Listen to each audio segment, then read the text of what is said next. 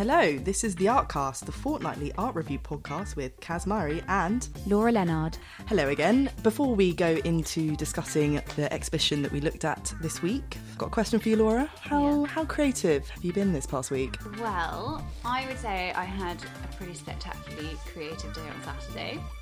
Tell us about it. A baked crumble. Not only That's number one. No, yeah, number one on the list.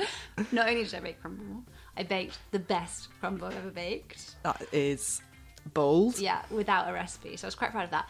And the other thing I did was improvised a few casual dance routines with my uh, one-year-old daughter, Amazing. Strictly blaring in the background. covering all sorts of media. yeah, I mean, when it was rain, when it's raining all day, what do you do? You stay at home, you make a crumble, and you choreograph some. And you watch Strictly. Yeah, Cool. exactly. So that's what I did. How about you, Kazi? I've had an uncharacteristically uncreative week. Um, terrible. It's really like poor form on my part. I mean, I earlier this year decided it'd be a great idea to get a knitting tattoo. Love. Pretentious. Um, and actually, the irony of that has been that I've actually not knitted that much since that tattoo. So I'm really not living up to my Oh, not very my rep. I know, I know, it's Oh. terrible. You're Which just role playing as a knitter. yeah, but also it's been really hot this summer, and it is. It feels counterintuitive to be knitting sweaters when it's 30 degrees outside. So now that autumn is That's pretty much here, Yeah, I mean, there's not really like an iced latte equivalent for knitting, is there? No. not really like a soft pile knit. it's really weird knitting when you're sweating. so yeah, that's my excuse, guys. So this week we'll be discussing drag, self-portraits, and body politics, which is currently on at the Hayward Gallery. And Kazi's going to do your two-minute intro. done my homework, going to do some intros. So, the exhibition features a wide range of work from over 30 artists, all who have used drag in their artistic practice to explore and challenge identity, gender, class, and politics. Spanning over 50 years, the exhibition includes works from established artists such as Cindy Sherman and Pierre Molinier, as well as a younger generation of contemporary artists. Cindy Sherman is a widely recognised and acclaimed artist whose work spans more than 30 years. Using herself as her own model, Sherman principally explores the construction of identity by transforming herself into a multitude of personas and capturing this through photography. Pierre Molinier was a French surrealist painter and photographer best known for his erotic sadomasochistic imagery. Born in 1900s, Molinier originally started off as a landscape painter, but post World War II he progressed on to making autoerotic self-portraits and photo montages, primarily featuring himself dressed in women's lingerie and engaged in erotic and sadomasochistic acts. Some of the newer artists included are Victoria Sin, who uses performance films and text to deconstruct how images of ideal feminine identities are created and imposed. They assert that, quote, Gender is something that can be played with rather than something to measure people against. Another example of a rising artist is Paul Kindersley, working in multiple medias from performance to painting, exploring gender and identity through humorous drag acts, which you can find on the internet. Aspects of drag art and culture have increasingly become more prominent on mainstream platforms. See RuPaul's Drag Race on Netflix as one example. The Hayward Gallery exhibition, however, aims to go beyond commonly held conceptions of drag, showing it to be multifaceted with a long established cultural history and including artists from different generations and cultural backgrounds. The work in this exhibition are largely focused on self portraiture and photography, but does include other mediums such as video and sculpture, and drag also is accompanied by a programme of tours led by drag artists. That's the intro. Hopefully, I've done it justice. Can I Um, just say how much I enjoyed your bio of Pierre Molinier? It's like one day he's like, "Oh, I'm going to paint some really pretty landscapes and gentle little pastoral scenes," and then the next day he's like, "Hello, sadomasochistic Yeah. self-portraits." I'm sure there was more to his journey than that, but it's a short intro, so apologies, Pierre. it. Cool. Okay. Well, as most weeks, first of all, we're going to kickstart with our general first impressions of the exhibition. Laura. My um, sort of top line reaction was just I found it really enthralling. Like I absolutely loved this ex- exhibition. I found it really interesting. I mean, not least because it kind of really showed to me that I had had a very embarrassingly two-dimensional understanding of what drag is. It's basically one room chocked to the to the rafters Yeah, with absolutely packed. with lots of different artworks. And before I walked in there, I had I I kind of thought that drag was a man in a dress. I'm embarrassed to say. I had no idea about drag kings, so women who uh, like kind of wear masculine drag clothing. I had no idea about bio queens. Is it bio queens? Mm-hmm. Yeah. So that's um, women who use kind of drag tropes to appear as other women. Mm-hmm. And so for me, it was like, and it, it, seemed quite a kind of optimistic overall kind of chorus of, of lots of different voices in this room. Mm. And i really enjoyed that. I thought the hang was really interesting because it was a gallery hang which obviously is quite trendy at the moment but it had a real purpose as well i felt because it was the way that so the the artworks were all kind of like scattered over the walls but you f- Yeah, it you was felt not very was- categorized. It was No, just all but- presented together. and it was you know spanning different time periods as well so you'd be looking at one artwork that was made in sort of the 40s next to one that was made in the 70s and it really opened up conversations on different elements uh, different themes that are kind of associated with drag. So to do with role play or appropriation or power dynamics or gender. And like it really felt i've had as, as much interest in sort of why the curator had decided to put to these particular artworks hmm. next to each other what they were kind of, kind of trying to show There's me lots of questions for you. yeah, and also it's just it's an exhibition that just doesn't keep still either because you've got one wall down the side of like video art which is just constantly flickering and, and moving, and you've also got Paul Kindersley's doodles, Mm, his drawings his and illustrations illustrations. all over the room, and they kind of uh, they dance around the other artworks and they they spill up into the corners of the room and around the doorway, and and so they kind of don't stop moving either, and I just I really enjoyed it. I felt I felt like it was quite an experience. You got quite a lot from it. Yeah, and it, I, it was really thought provoking. I was excited to talk to you about yeah, it. definitely. Well, I suppose my reaction was some similarities, but also I had some different feelings to it. So it's quite mixed. But first of all, I just want to say that I felt that the artists in there and the work that was presented was really interesting.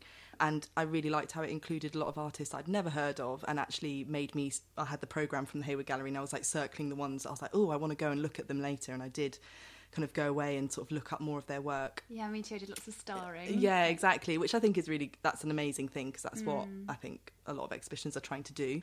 I had some frustrations with the hang. I think.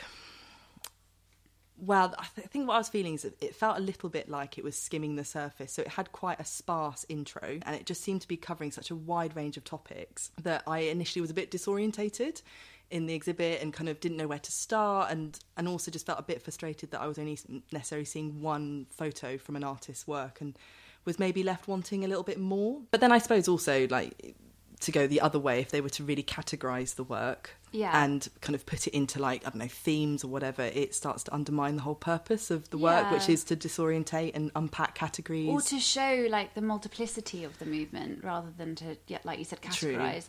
And also, I think the other element here as well is that so much of, of what we understand about gender roles in particular is like based on visual clues. True, So yeah.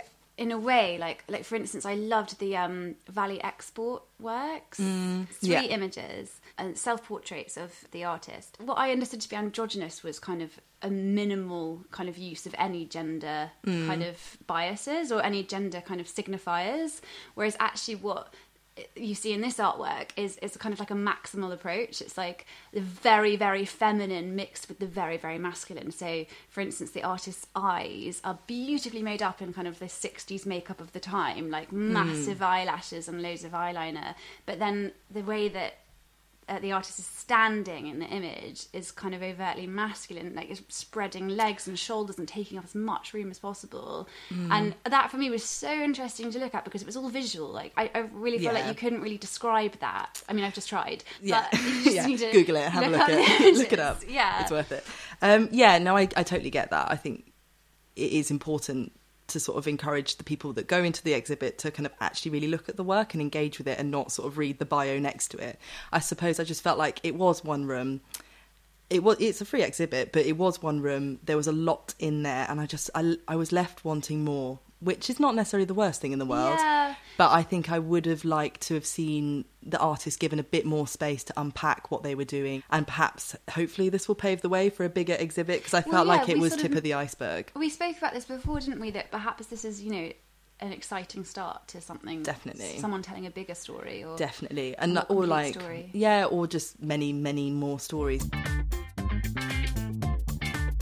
So we've picked out some of our kind of ones that stuck with us the most, or we thought were really interesting. in terms of sort of the first one I kind of encountered in the exhibition was probably Oreet Ashery's Mm-hmm. self portrait as Marcus Fisher. And I found it extremely interesting.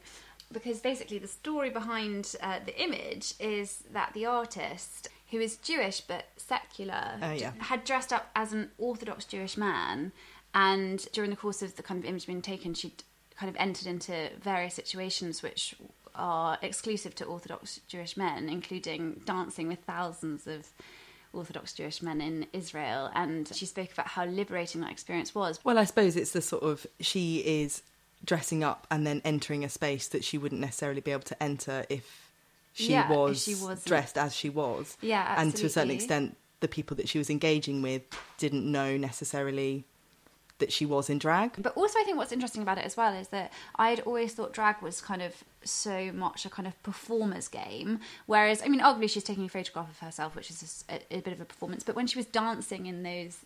In, with the other Orthodox Jewish men, that's more for a personal kind of liberation than hmm. perhaps performing for other people. So it kind of questioned my understanding about drag as role play and who that role plays for. I think sometimes people see it as maybe it's like a front, but actually it's just a part of their identity which they are bringing to the fore Yeah. and potentially enacting that out in front of an audience. But it's still probably a hugely personal. Yeah, thing. she's described the dressing up as Marcus Fisher as her way of understanding her own religious and cultural heritage. Yeah, which that I think makes sense to me. Yeah.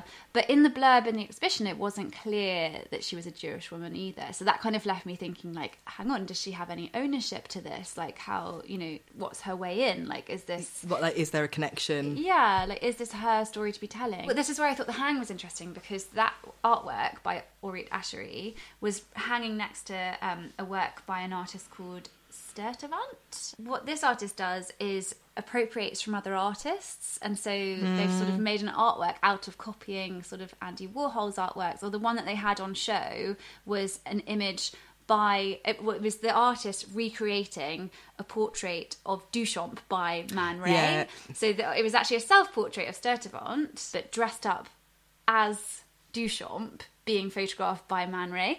And I There's so found many layers to so it. many layers to it. But also, really, I felt purposefully perhaps hung next to the self-portrait of Marcus Fisher Mm. because it talked about ideas of appropriation and simulation and, and how that kind of plays into actual creativity like borrowing from other people Mm. borrowing other ideas The other thing as well is that, and it t- gets talked about a lot more um, about, which is really good around like intersectionality, and that like I on the one hand can be part of a group that is not privileged, but also at the same time I can have a lot of privilege in other areas, and it's kind of being able to hold what seems like opposing viewpoint Yeah, exactly. Be- being like, okay, I realise that in some cases I am disadvantaged for various reasons. I'm dyslexic, Mm. for example, but then on the other hand, I am very privileged, like my economic background. So Yeah.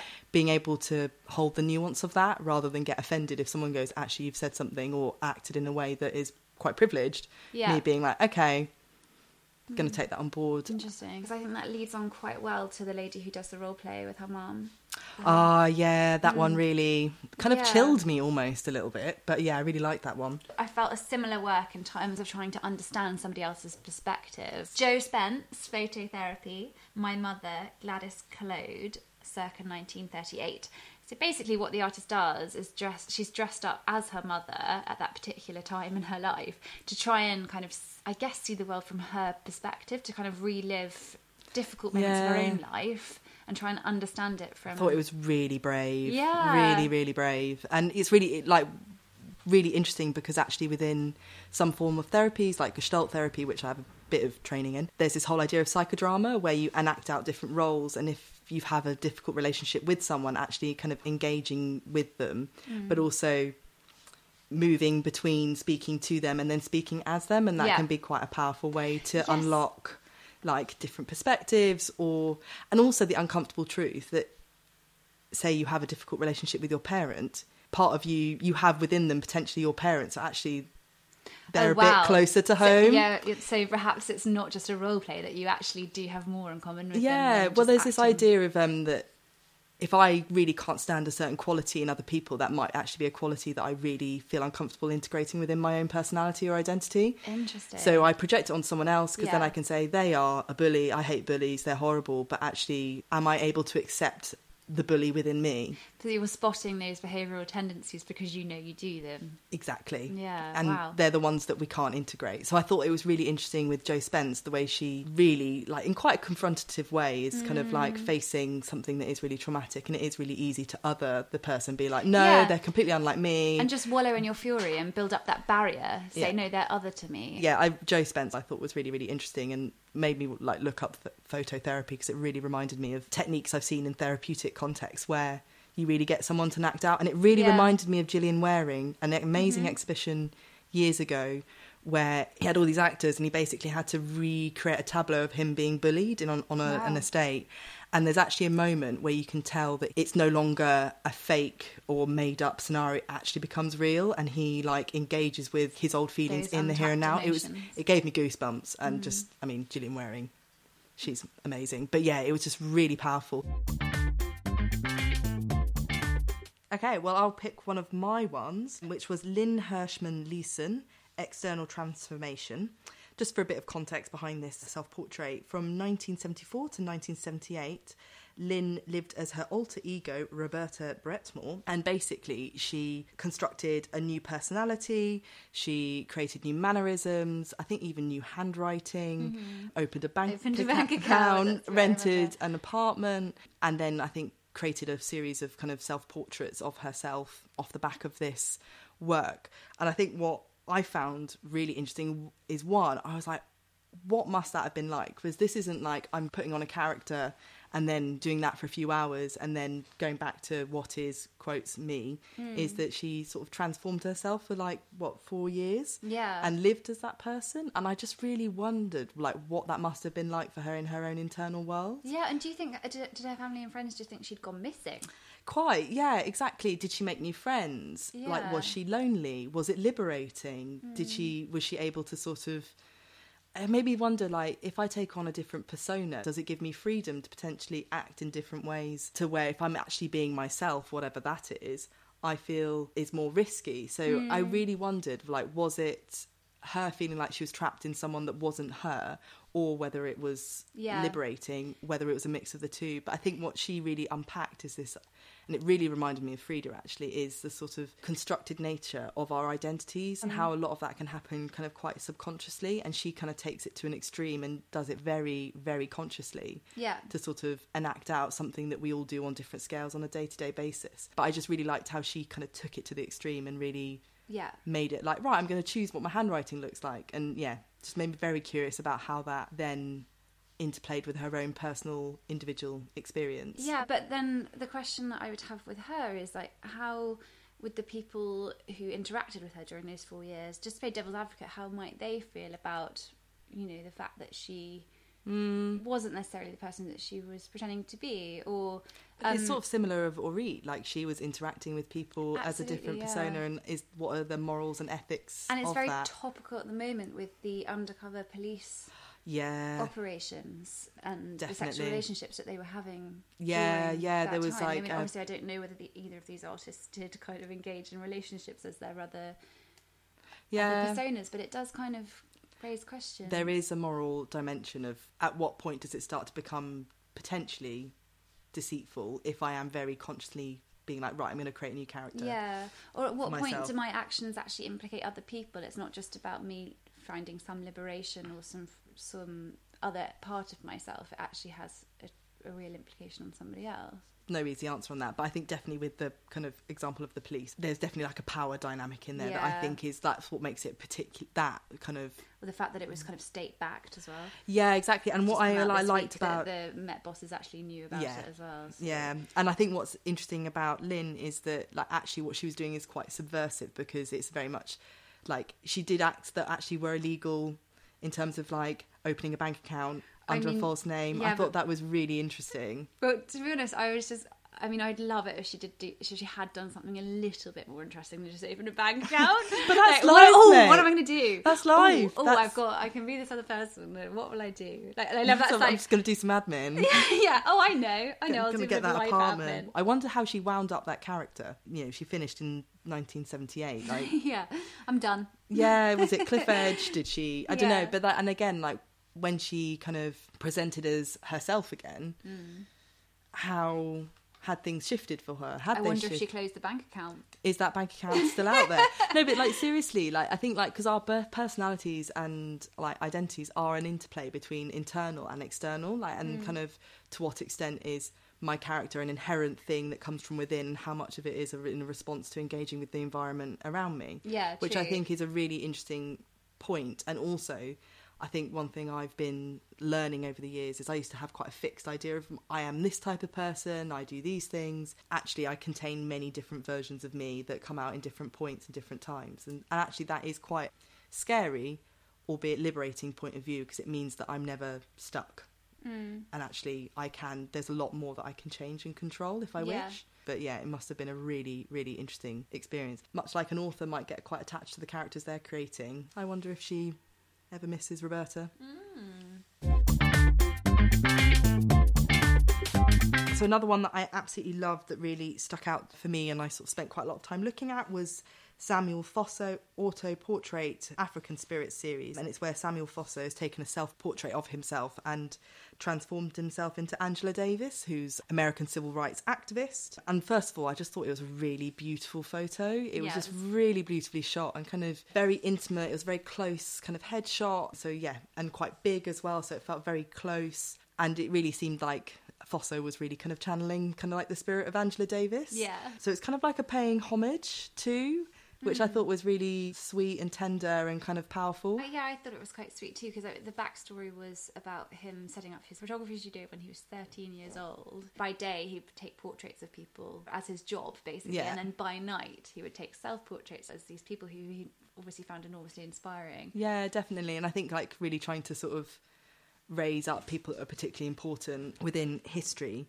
and sort of celebrate them, I thought was like a really powerful And thing. emulate them, learn from them, I guess. Definitely. I read up a bit about him actually and went to kind of look for other kind of like information about him because I was like, oh, I just want to know more about this person. And he was originally a refugee, fled the war in Nigeria, the Biafran War. So had kind of very, very difficult childhood and i think some people have kind of asked him questions about that and he sort of has responded saying that yes he has this history but he really wants to create his own story and have power over creating that story which again i think is I thought was like really, really interesting that people can end up being defined by certain experiences in their life, and actually, how do mm. you help someone potentially move beyond that and have control over their own narrative or decide actually from now on I want to this to be my story, Yeah. which I thought was really interesting and really connected with Frida as well in terms of what we discussed in our last episode. If you haven't listened, do give it a listen. Yeah, he's a really interesting artist. I, I, I came away thinking I'd want to see more of his work. as well. Definitely, definitely, and hear more about like what he has to say as well. So I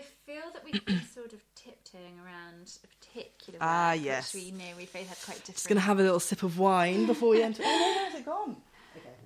Just gonna refresh myself before we plunge in. So in the exhibition, one of the video works was Paul Kindersley's YouTube tutorials, Yes. in which he does makeup tutorials, Mhm. um, and I think he's done about forty or something like that. I think Yeah, thereabouts. on his YouTube channel, which is the British are coming.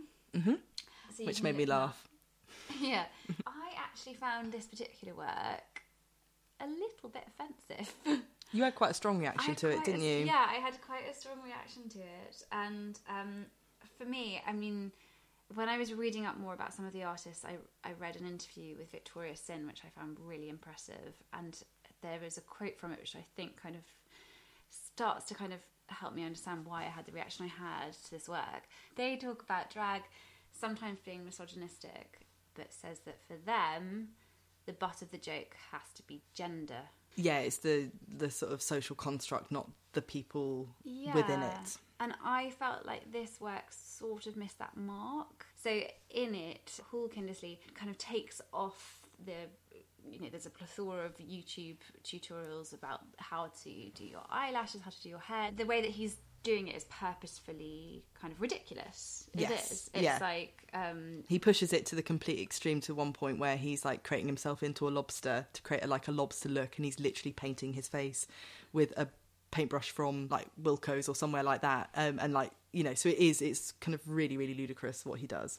Yeah, and so I sort of felt the butt of his joke wasn't so much gender construct, but the reams of girls who rely on or have a complicated relationship with makeup. And perhaps that's because I know I personally have a complicated relationship with hmm. makeup myself. And I don't think it's necessarily 100% my choice that I wear it.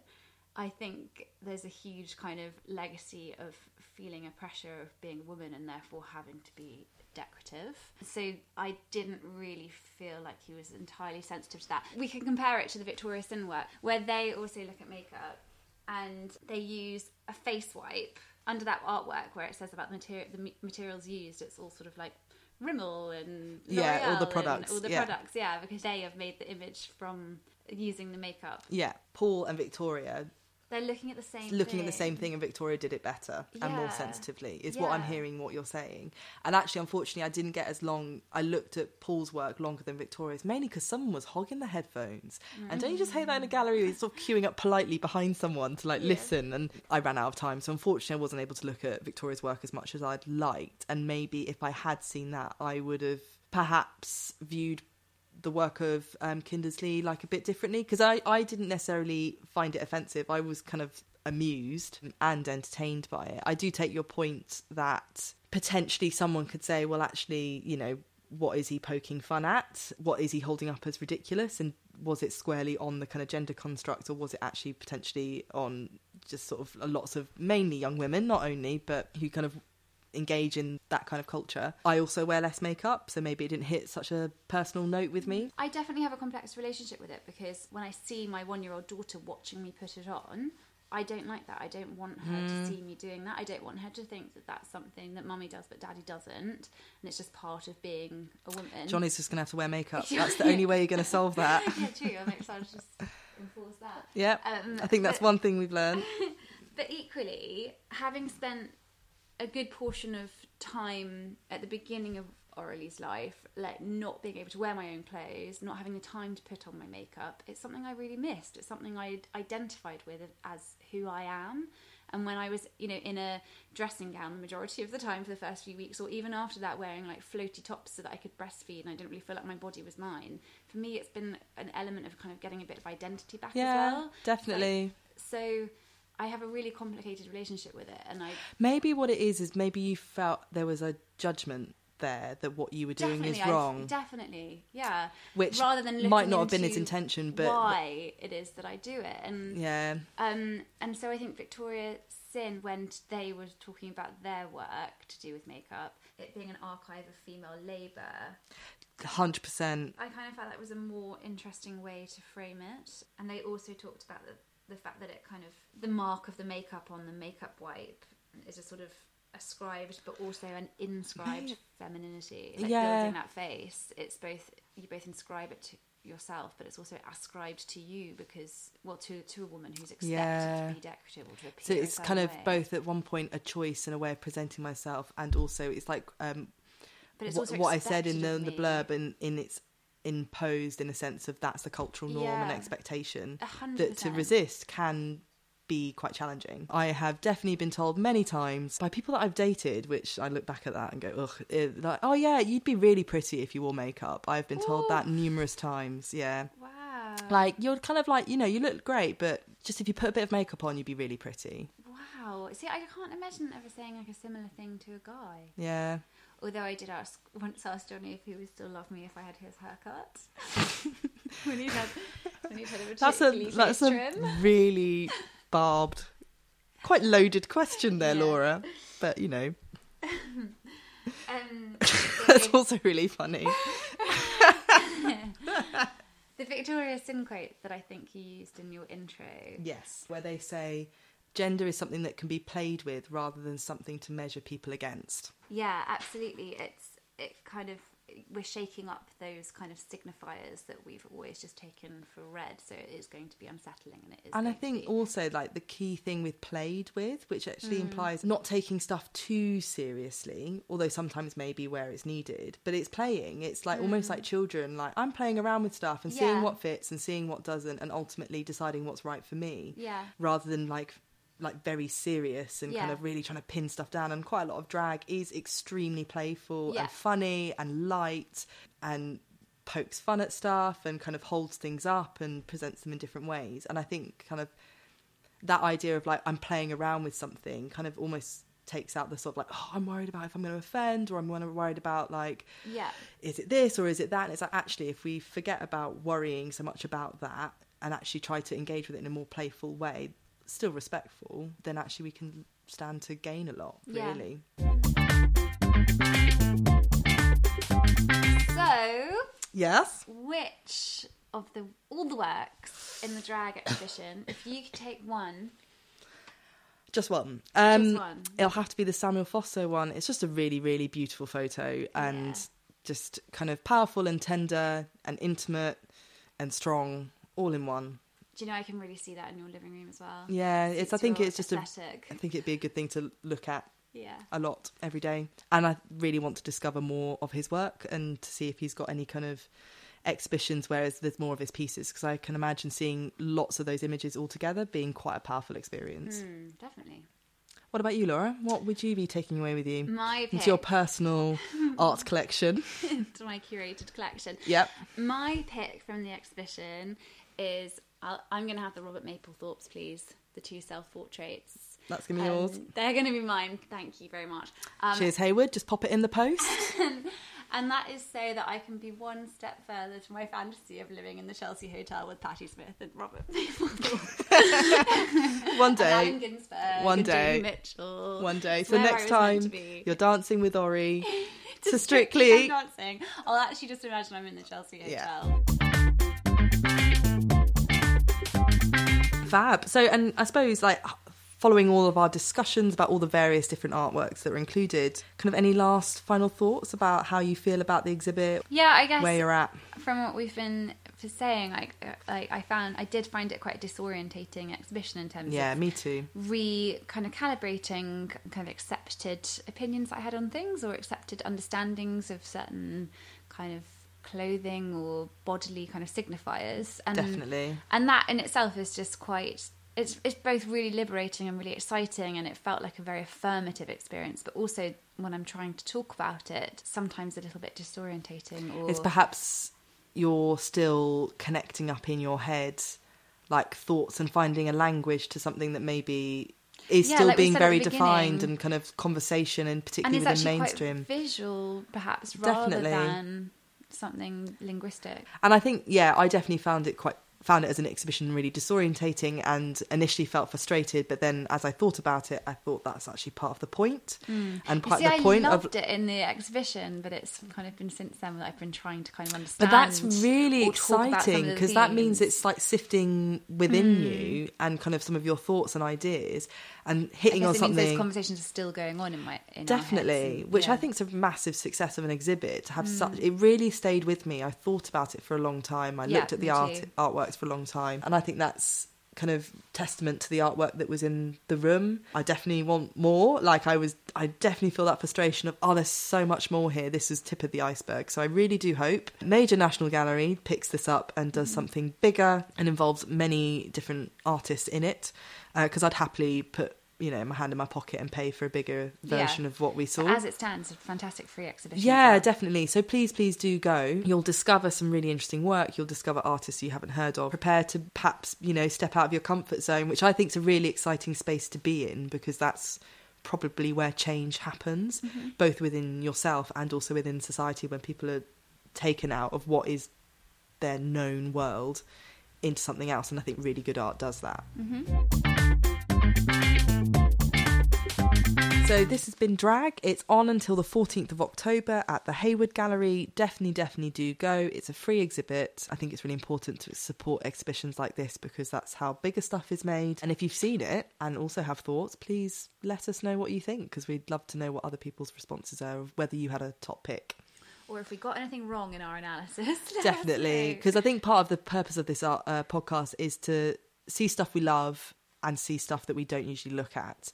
We've also never made a podcast before, so this is definitely us stepping up out of our comfort zone. So please do get in touch. Before we leave you, on to the art news. Laura, what's been your? You've been scouring the news. Yeah, so I've What stood my, out? my art story this week that I wanted to talk to you about. Cool, Cassie. hit me. I'm quite excited. I think you're going to like it. Good. I'm pleased. Basically, it's actually to do with an exhibition which has opened in London this past week. Oh yeah. The Foundling Museum Oh, have opened yeah. the Ladies of Quality and Distinction exhibition. Tell me more. it's an exhibition of us. No, I'm joking. Um, um, so the picture gallery of the founding. museum. It's going to be my new Twitter bio. The picture gallery of the Foundling Museum in Bloomsbury is going to be rehung. to Oh no, I have heard about this. Yeah. The forgotten women of the history of the museum. So, the Foundling Museum is on the site of the Foundling Hospital, the world's first incorporated charity. In the Really? early. Yeah, hmm through that. I didn't know that, and I Yeah. bloody work for the charity sector. In the early 18th century, when Thomas Coram was going around trying to gain enough support for a royal charter to start his uh, vision for the hospital, basically he'd been living in the US for about 11 years, and then he came back to London and was absolutely appalled by the abandoned children on on the streets. And so he went to all the kind of noble aristocratic men of influence to try and get them on board because he had to get a royal charter to be able to found his charity. Nobody was interested. He spent. Two, almost two decades knocking on the door of these yeah respectable men and nobody was interested common consensus was that if you provided that sort of safety net for these children you were also somehow kind of okaying licentious behavior or sex- sexual promiscuity You were encouraging it, and then people. Oh my god! It just it echoes like yeah arguments now, which is a little bit depressing. But yeah, So, after spending almost two decades trying to get some support from these aristocratic men, Thomas Coram decided to go to notable ladies instead. So he went to the mothers, sisters, wives, daughters of hmm. these these guys, and had far more success. And actually, for those women at the time, it would have been quite a brave thing to put their names to something which was considered a little morally dubious. But they obviously well, partially did it in support of obviously children, but also of other women, other women who found themselves destitute and Yeah, without anywhere to take their baby. So it's incredible. So I think there are sort of twenty odd portraits of all these women that were on the original petition because they all signed first and then they worked on their husbands. But you know, since the creation of the Foundling Museum, the picture gallery has just been hung by with pictures of. The uh, men who all support- the male governors or men who signed that original petition or second petition. So now it's actually be, been rehung with images. mega. Oh, I'm definitely going to check that out. yeah. That sounds awesome. Well done, Foundling Museum. If you've got any comments, thoughts, or you just like to write to us, I love an email. You can get us on helloartcast at gmail.com. We're also on social media, said like a true millennial. Uh, we're on Instagram. You can find us at, at the Artcast. We don't have a Twitter yet, but we're working on it. And yeah, if you've liked what you listened to, please rate, review, subscribe, standard podcast instruction. And yeah, send to a friend. Thanks. Bye. Bye.